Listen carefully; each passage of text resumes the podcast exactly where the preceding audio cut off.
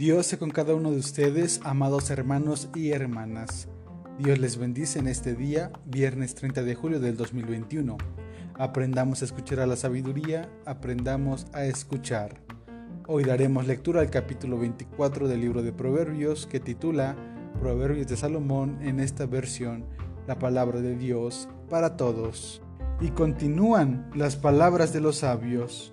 diecinueve. No sientas envidia de los perversos, ni quieras andar con ellos. En su mente traman violencia y no hablan más que de hacer el mal. veinte. Un buen hogar se construye con sabiduría y se basa en la inteligencia. El conocimiento llena las habitaciones de bienes valiosos y agradables. veintiuno. La sabiduría fortalece al hombre y el conocimiento aumenta su poder. La guerra se libra con buena estrategia, con muchos consejos se logra la victoria. veintidós. La sabiduría no está al alcance del insensato. Cuando se discuten asuntos importantes, no tiene nada que decir. veintitrés. Al que trama hacer el mal, pronto se le conoce como intrigante. Los proyectos del insensato son pecado, y a todo el mundo le cae mal el arrogante. veinticuatro. Si flaqueas en los momentos difíciles, entonces es que estás acabado. veinticinco.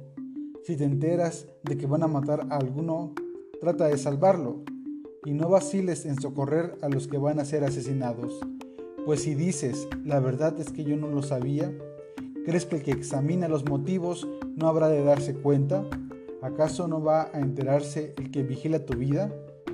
Él le da a cada uno el pago por lo que hace. veintiséis. Hijo mío, come la buena miel. Sabe dulce la miel del panal. La sabiduría es así de buena para tu alma. Si eres sabio, tienes esperanza, y la esperanza nunca se acaba. veintisiete. No hagas planes malignos contra el justo, ni tampoco saques su casa, porque aunque él caiga siete veces, siete veces se levantará, pero los perversos se hundirán en las de- en la desgracia. veintiocho.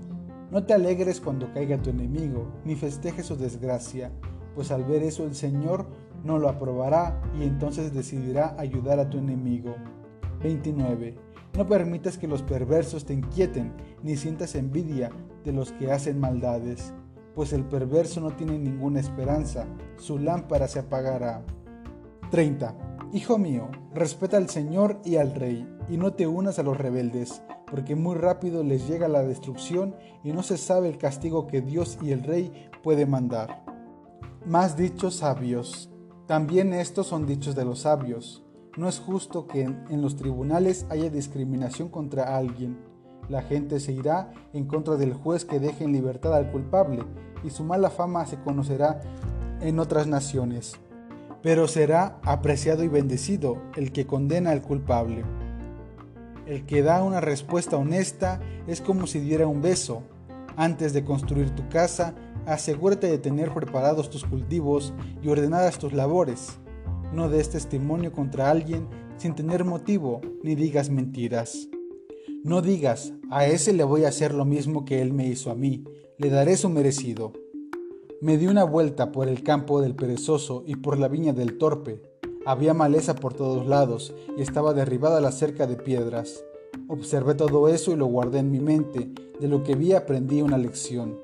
Duerme un rato, descansa un poco, cruza los brazos, toma una siesta, y te sorprenderá la pobreza como un ladrón, y la miseria como un atraco a mano armada. Pues bien, hermanos y hermanas, esta colección de treinta dichos reflejan los principios en los que se sustentaba la cultura en la antigüedad. Como creyentes debemos mantenernos observadores y estar atentos a analizar que en medio del caos de la vida hay un cierto orden, una armonía que nos lleva a caminar por medio de la sabiduría y de la prudencia, por medio de la palabra de Dios. Mantener una vida ordenada y crítica podrá ayudarnos a ver las ventajas de llevar una vida cercana a la justicia y la piedad de Dios. El conocimiento está frente a nosotros y podemos participar de él. En este tiempo hemos aprendido que la corrección y el juicio nos ayudarán a tener una vida más estable, una que nos lleve a la solidaridad y aceptando que la corrección es una herramienta pedagógica para acercarnos más a la palabra de Dios.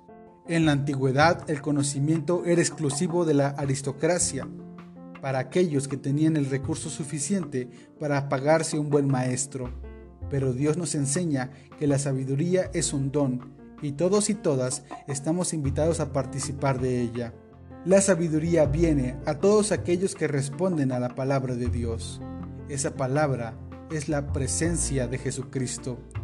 Que Dios nos ayude a seguir los pasos de Jesús y podamos compartir de su amor, de su paz, de su justicia, de su misericordia, que podamos aprender, podamos participar de la sabiduría y poder estar creando un mundo de paz.